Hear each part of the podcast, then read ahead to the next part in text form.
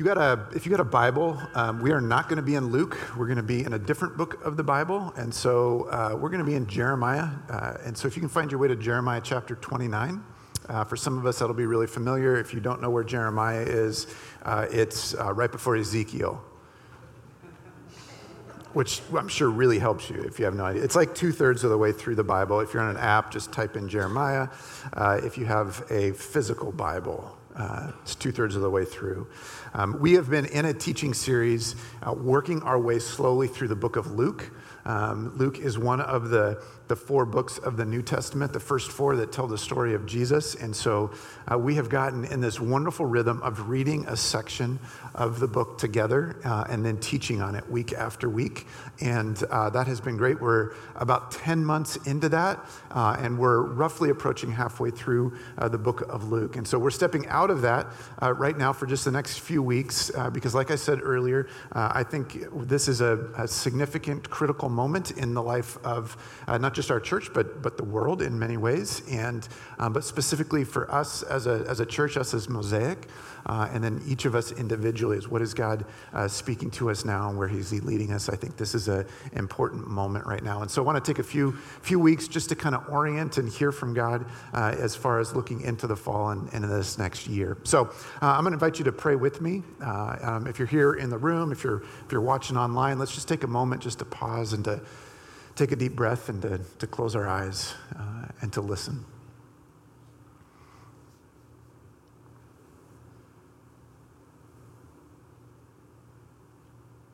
God, this is your time and space, and you have invited us into it. You've called us into it. You have decided to meet with us in this time, and we want to be attentive to you.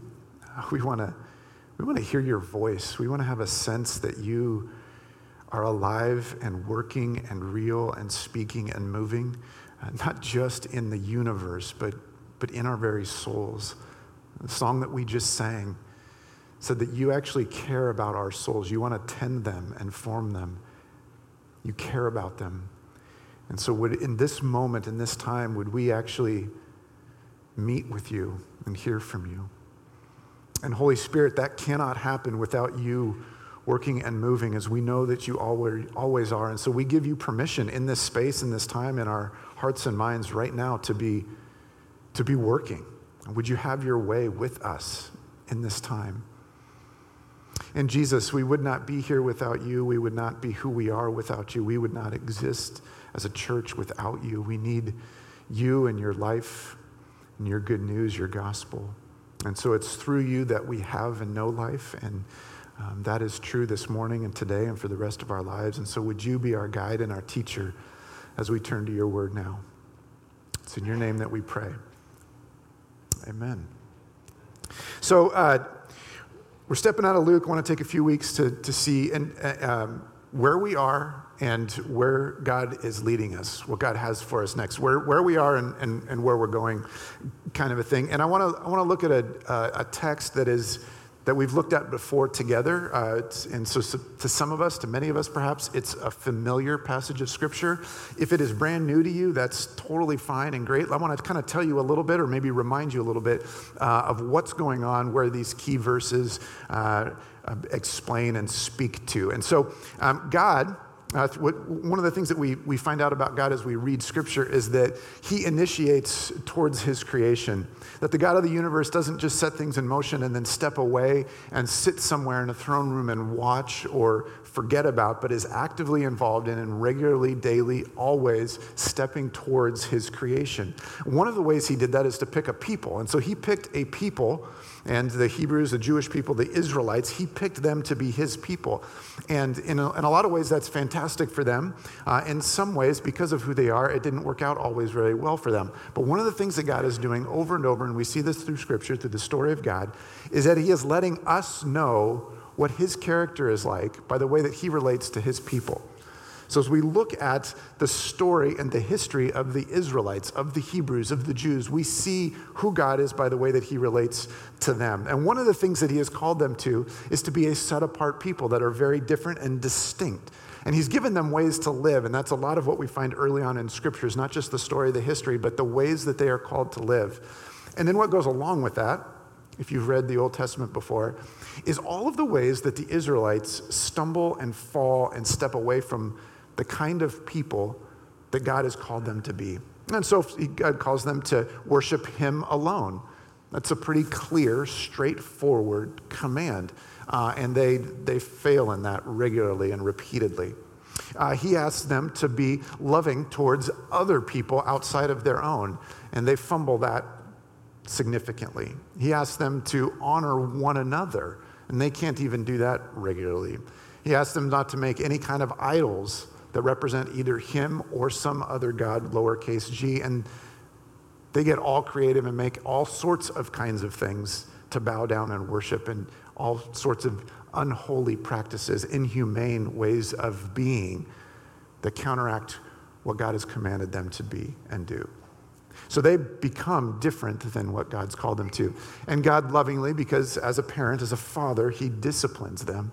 And one of his ways of disciplining them is saying, I'm going to take you out of this land that is prime real estate that I gave to you. I gave you the best land that you could ever dream of. It was better than you imagined, and I gave it to you, and you raised kids in there and crops in there and multiplied and grew and loved life in this land. But then you went away from the kind of people that I'm calling you to be. And so as a parent lovingly, attentively disciplines a child, God says, you're not who you're intended to be, so I'm going to discipline you. And his discipline was taking them out of the land and putting them in another land.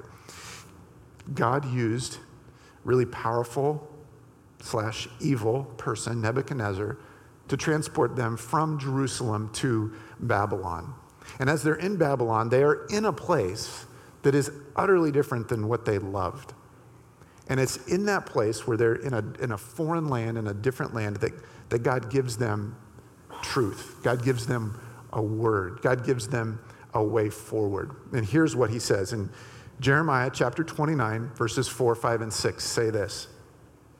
This is what the Lord Almighty, the God of Israel, says to all those I carried into exile from Jerusalem to Babylon. So God is saying, here's a word for you. And just at the outset here, I'm the one that put you here. This isn't an accident. You didn't get out of my sight and end up there. I orchestrated this. And here's what he tells them. Build houses and settle down. Plant gardens and eat what they produce. Marry and have sons and daughters. Find wives for your sons and give your daughters in marriage so that they too may have sons and daughters. Increase in number there, do not decrease. God tells them to do some things that they are very, very familiar with.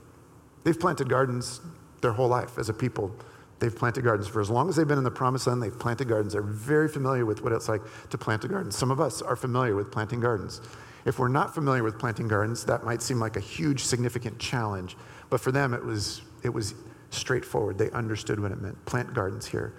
Build houses. So they had tents as an option, obviously. Now, if you got taken from a prime place to live and you found yourself in a foreign land that you didn't like anything about it, you would hesitate, you would resist putting down roots, laying a foundation, setting up walls and putting a roof on and building a house, because you would want that to be temporary so that you can move back as fast as possible. And yet God says, no, set a foundation, build some walls, put a roof on. If you could figure out running water, best of luck, but build a house and be there. Put roots down, literally with a garden, physically with a house. And then relationally with a family. Marry, reproduce, have offspring, sons and daughters, grow families. Make life here what it was there to some degree. Plant gardens, build houses, grow families. That's what he tells them to do. Now, where are they? Babylon, roughly 600 years before Jesus is born. Babylon, 6 centuries before Jesus arrives. Babylon is not Jerusalem. Babylon is under a bad ruler, an evil king, with a culture and a language and flavor of food and ways of doing things and temperature and climate. It is all different than Jerusalem. It is a foreign country, a foreign land, a foreign existence. They don't want to be there. They're essentially servants or slaves or second-class citizens. That's where they are. So let's ask a parallel question. Where are we? That's Jeremiah 29. That's people that went away from God and that are being lovingly disciplined in a foreign land in a very different situation. That's roughly 2,600 years ago. Where are we? So we've got the year 2022. We know that. We are, and here's a word for you that you might be familiar with, you might want to debate about, you might just have a visceral reaction when I say this word. Here's a word. Where are we? We're post-pandemic. I don't know. You want to debate a little bit maybe on where's that at? Like technically, spread-wise, case-wise, we're post-pandemic. Pick a leader, a voice, whoever it might be, and maybe this person says we're post-pandemic, maybe we're not, maybe we're getting ready for the next one. Who knows? Post-pandemic. We're generally post-pandemic. We've come through 2.5 years of the most bizarre, unsettling, uncomfortable, disorienting experience that most of us have had in our lifetimes. We don't need to compete with maybe you've had a more disorienting experience and there's some kind of award or a ribbon that we could give you, and so just know that we're impressed with you if you've had a more disorienting experience than this pandemic. But generally, for most of us, the last 2.5 years has been the most disorienting, unsettling time of our lives. And now we're post-pandemic.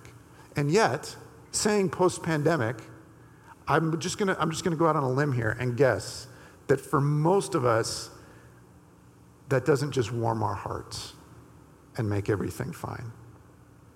I don't think. My friends, my family, the people I've talked to, many of you don't have this sense of good. We've crossed the line, we're post-pandemic, and wow, you know what? My shoulders just feel lighter. I just find myself smiling more. Just this, everything is rosy. That's just not where we're at. So many things have changed. We are in a different place than we were 2.5 years ago. And I don't mean just 2.5 years have gone by, but the world has changed to such a significant degree that we're having a hard time understanding where we actually are. Economically, things have changed dramatically, haven't they? I'm just going to go through a list here, okay? So just sit back and relax and just let the onslaught happen, okay? There's not a way to dress this up and make it fun and pretty and warm and joyous yet, okay? Economically. Not in a great place, right?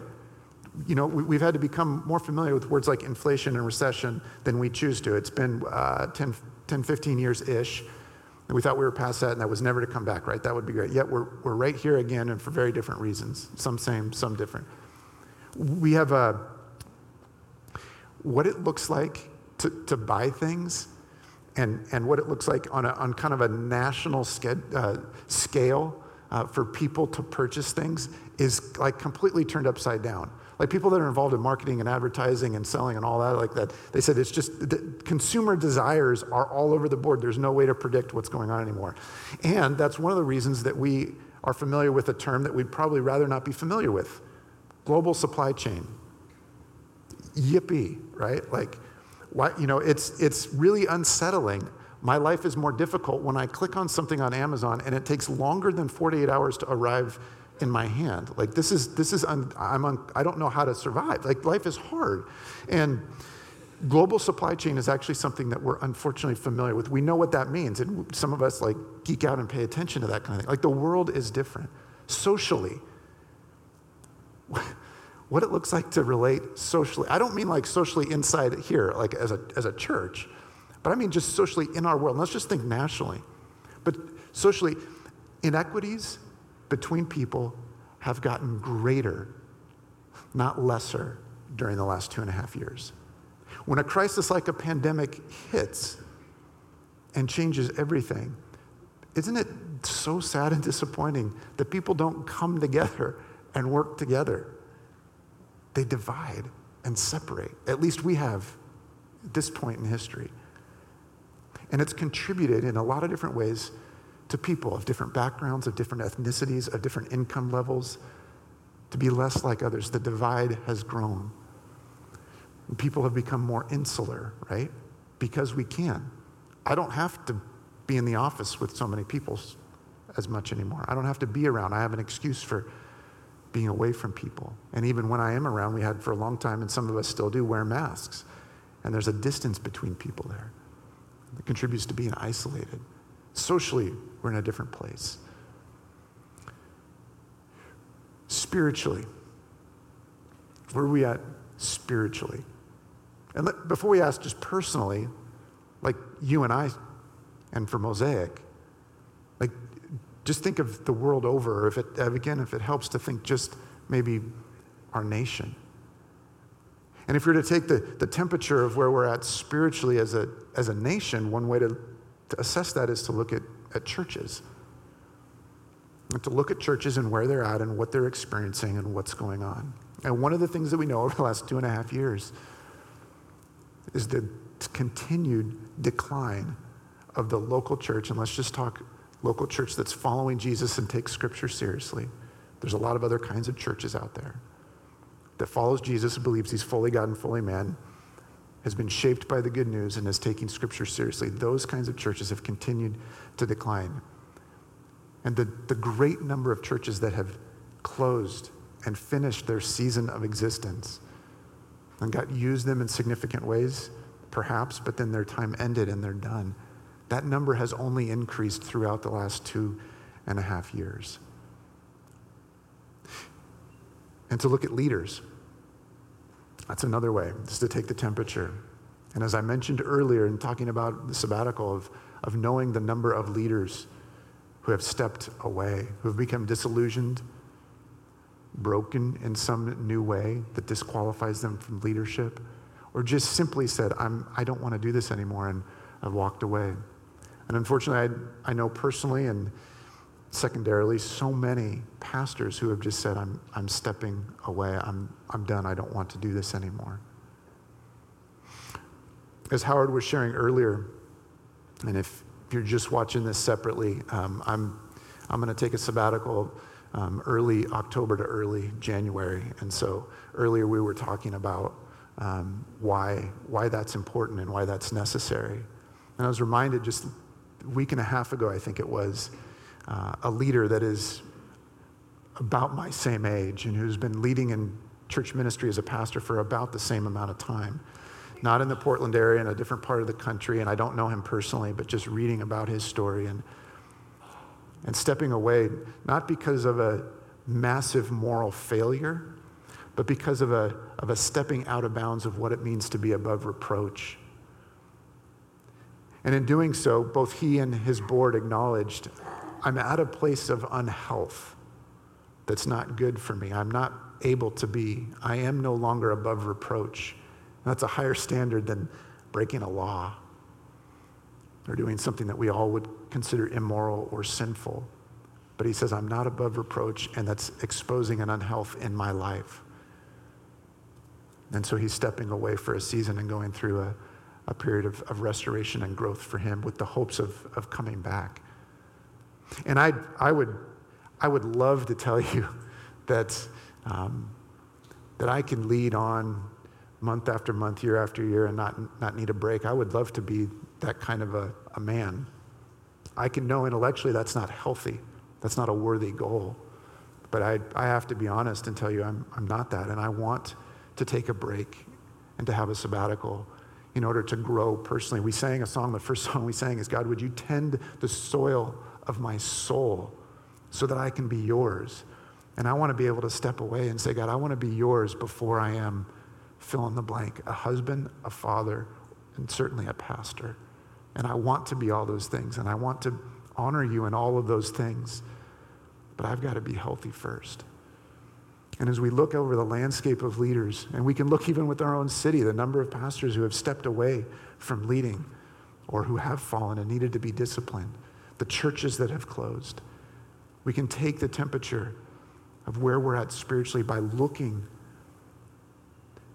at the churches and the leaders across our nation and in our city. And we can look within our own church I go, God, what is it that you're doing? Where are we? If we're to back up 2.5 years, our church looked different. Some of you have found Mosaic. God's brought you to Mosaic in the last 2.5 years. We believe that that's God's doing and that God is working in you and us by doing that, and we celebrate that. That is a wonderful and good sign. And yet for those of us who have been around for years, have watched as others have left the faith, have left to go to other churches, have left the city. And so our church is different. And there's ways of measuring that even. We had 2 gatherings 2.5 years ago. About another 1.5 years before that, we had another location in North Portland. And we talked about churches that we have planted over the years. And as we look in the last 2.5 years and gone, okay, God, we're different as a church. We can look around and see there are fewer people that we see on a regular basis. I've used the numbers generally as, I think, and this is not scientific at all, and so if you have better numbers, please bring them to me. I want to learn. But I think roughly there's 1/3 of people who call themselves part of the Mosaic Church family that are here at 10 a.m. on Sundays. There's about 1/3 that are watching online at this time on Sundays. And then there's about 1/3 that are somewhere else, sleeping in, working, paddleboarding, skiing, gardening, I don't know, somewhere, vacationing, Costa Rica. Yeah, that's for you. So that's just a general guess. We are a different church.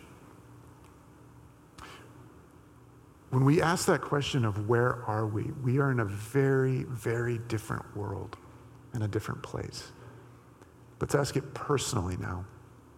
Where are we personally? We know individuals, the level of fear and anxiety has skyrocketed. The word epidemic is used just as much for fear, anxiety, and isolation and loneliness over the last 2.5 years, almost as much as it has been in talking about a physical virus, a COVID-19. The epidemic levels of anxiety and loneliness. Where are we spiritually? For many of us, we can identify maybe just a creeping in, maybe just a slight crack where a critical nature has gone in. And for others of you, I mentioned the word critical, and you're like, oh no, I gave myself over to that a long time ago. I'm a full critic of everything that I see, hear, touch, smell, and know is out there. I just don't like anything, including a lot of things I used to like. So whether it's just starting or you're full-blown, yep, I'm a critical person now. This last 2.5 years has turned me into that. And some, it's crept into cynicism. You know, we're not sure if anything is ever going to get a little bit better. Those are our realities. Those are our details. Those are our specifics of where we are. There are a lot of parallels to 2,600 years ago in Babylon for the people of God, that they could stand and list all of the things that they didn't like. And in that moment, God spoke to them through his prophet, Jeremiah, and said, plant gardens, build houses, grow families. He gave them these things that were familiar and that they had some level of competency and skill and know-how on how to do. He gave them those things. And then he follows it up with this verse. He follows it up with, and many of us, if not all of us, have heard this before. Several verses later, verse 11, God is saying, for I know the plans I have for you, declares the Lord, plans to prosper you and not to harm you, plans to give you hope and a future. For I know the plans I have for you, plans for your good. I see you. I know you. I'm pursuing you. I'm with you. Even in Babylon, I'm with you. Even in 2022, I'm with you, and I see you, and I know you. And I want to give you a hope and a future. And if there is a recipe for pulling the foundation out of and pulling the very reality apart of and destroying a hope and a future, It's a critical nature that has moved into cynicism, which says there is no hope. And so where we are right now is at a critical turning point where we have two significant paths to choose between. And maybe there are others, but I think there's primarily two paths to choose between. One is to say, there are so many things that are different and bad and uncertain that surround me and my reality and my world and my church and my faith and my God and my friends and my marriage and my kids and my home and my work and everything. There is so much that's uncertain and uncomfortable, and I don't like it. And so I'm going to feed that, and I'm going to be critical. I'm going to move to the point of cynicism, and I'm going to continue on down that path, which ends in despair. That's a path, and I'm not going to ask us to raise our hands, but there are more than a few of us that have put one foot on that path, at least. And then there's another path, and that path says everything is different, and there is so much uncertainty, and I have so much fear and insecurity about everything that's going on, about the world and about health and about how much money I'm going to have and where economics are. And everything is different with my work and my church and my God and my faith and my friends and my spouse and my kids and my home and all of it. And I don't like it. And I think it's wrong. And I think it's broken. And I want it to change. And so I'm going to surrender my heart to the God of the universe, who is still in control and aware of all of that. And I'm going to step towards him and say, God, where are you working? What are you doing? And how can I get on board with you? Those are the two paths that are in front of us.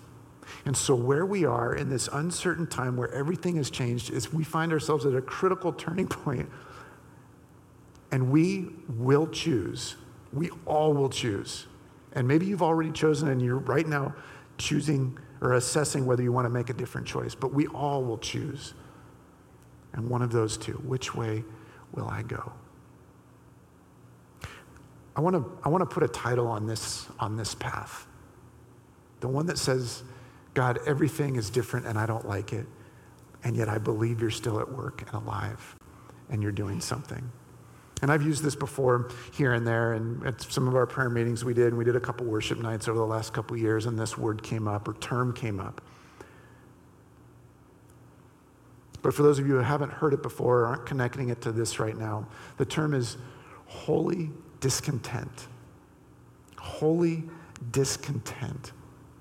And what holy discontent is it fully acknowledges the brokenness, the injustice, the sinfulness, all of the things that are wrong about everything in the world. But it doesn't stop there. It then turns and looks inward and says, yep, there's some things wrong with me too. I need a savior. I have a brokenness problem. I have a sin problem. I have a I can't save myself problem. And so God, I'm going to hold all of that in front of you. And I'm going to work to align my heart with your heart for this world and for me. And you're going to renew my vision for what it is you're doing in this world and how you want to use me. And that takes great humility. It takes laying down of pride and ego. And it says, God, I am so dissatisfied with everything, but I'm going to find hope in you still. These are the very next verses where God reveals exactly what he's doing. Verse 12 and 13 say this. Then you will call me and come and pray to me, and I will listen to you, God says. You will seek me and find me when you seek me with all your heart. You will seek me and find me when you seek me with all of your heart. As we look out at the whole world, if we fail to look inside and turn that lens on ourselves, we fail to see the thing that God cares about primarily and first, and that's our heart. Do you realize that reputation that the God of the universe had 600 years before Jesus arrived? Other nations were looking at his people and going like, they look exactly like us. They light candles out on a hilltop and bow down to a whole host of gods. They take animals and kill them and sing and chant to a whole bunch of different gods. They take their children and put them to death in the name of some of the gods that we worship over here. They are no different than us. God's reputation was in the tank. And instead of moving his people to Babylon and saying, I'm going to exile you for this time so that my reputation looks better, he says the priority is your heart. He tells the people, I'm concerned about your heart. We'll worry about my reputation later. I can handle that. I want your heart. Your heart is far from me. I don't have your heart. And so I'm going to move you to a different land, a different people, and give you some really simple and obvious tasks to do. But I'm going to give you those so that I get your heart back. Your circumstances are horrible. What better opportunity and moment to give me your heart back? God is saying to you and I want your heart. This is all a mess. And it might get gradually better. It might get worse. It might get a lot better. Who knows? God is saying, I want your heart before anything else, before how I look, before how my churches look, before how my name looks in front of everything else. I want your heart. And it's not complicated. It's hardly mysterious about how he goes about it. It's actually very simple. A friend gave me this quote that if you got the letter, if you're on our mailing list and we have your data, you got a letter, it went out a couple days ago. Ours landed in our mailbox Friday. Hopefully yours got to you. If it didn't, it'll land there tomorrow. But a great quote by Mr. Rogers, Fred Rogers, one of the movies that have been made about him in the last few years. Life is deep and simple. What society gives us is shallow and complicated. Is complicated and shallow. What the world has to offer us doesn't cut it. And so when it's all a mess, we're not out of luck. We're not stuck.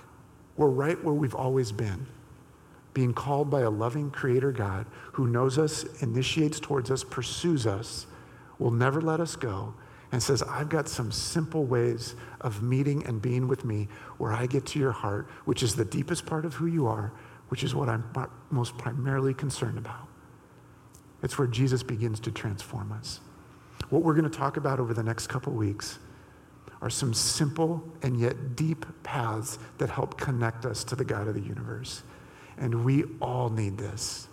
We all need this. And it's the only way that God is going to capture us, transform us, heal us, and give us the kind of courage and resilience that we need to live for him in our city and in our world at this time.